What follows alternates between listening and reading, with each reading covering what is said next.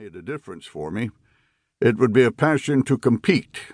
That passion has pretty much kept me on the go, looking ahead to the next store visit, or the next store opening, or the next merchandising item I personally wanted to promote out in those stores, like a minnow bucket, or a thermos bottle, or a mattress pad, or a big bag of candy. As I do look back, though, I realize that ours is a story about the kinds of traditional principles that made America great in the first place. It is a story about entrepreneurship and risk and hard work, and knowing where you want to go and being willing to do what it takes to get there.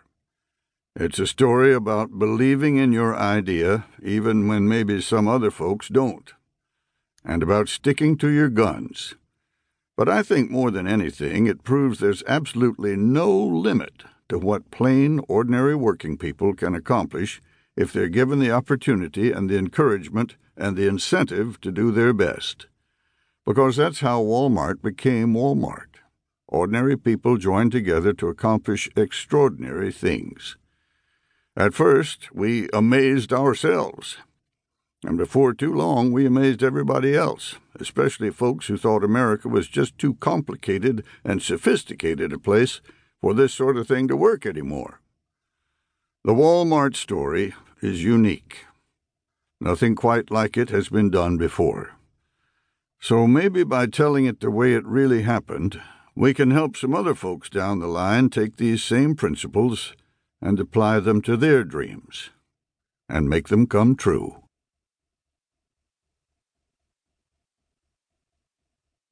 Chapter 1 Learning to Value a Dollar. A quote from Helen Williams, former history and speech teacher at Hickman High School in Columbia, Missouri. I was awake one night and turned on my radio, and I heard them announce that Sam Walton was the richest man in America. And I thought, Sam Walton? Why, he was in my class. And I got so excited.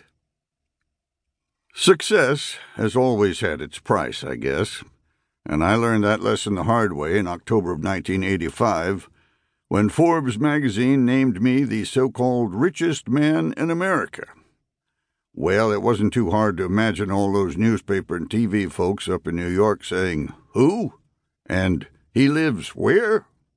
The next thing we knew, reporters and photographers started flocking down here to Bentonville I guess to take pictures of me diving into some swimming pool full of money they imagined I had, or to watch me light big fat cigars with hundred dollar bills while the hoochie coochie girls danced by the lake.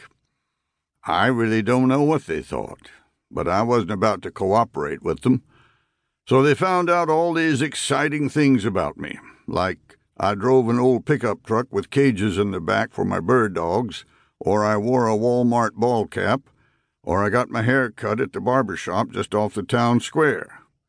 Somebody with a telephoto lens even snuck up and took a picture of me in the barber chair, and it was in newspapers all over the country. Then folks we'd never heard of started calling us and writing us from all over the world and coming here to ask us for money. Many of them represented worthy causes, I'm sure, but we also heard from just about every hair-brained cockamamie schemer in the world. I remember one letter from a woman who just came right out and said, I've never been able to afford the hundred thousand dollar house I've always wanted. Will you give me the money? They still do it to this day. Write or call asking for a new car, or money to go on a vacation, or to get some dental work, whatever comes into their minds. Now, I'm a friendly fellow by nature. I always speak to folks in the street and such and my wife Helen is as genial and outgoing as she can be. Involved in all sorts of community activities, and we've always lived very much out in the open. But we really thought there for a while that this riches thing was going to ruin our whole lifestyle. We've always tried to do our share, but all of a sudden everybody expected us to pay their way, too and nosy people from the media would call our house at all hours and get downright rude when we'd tell them, no, you can't bring a TV crew out to the house. Or, no, we don't want your magazine to spend a week photographing the lives of the Waltons. Or, no, I don't have time to share.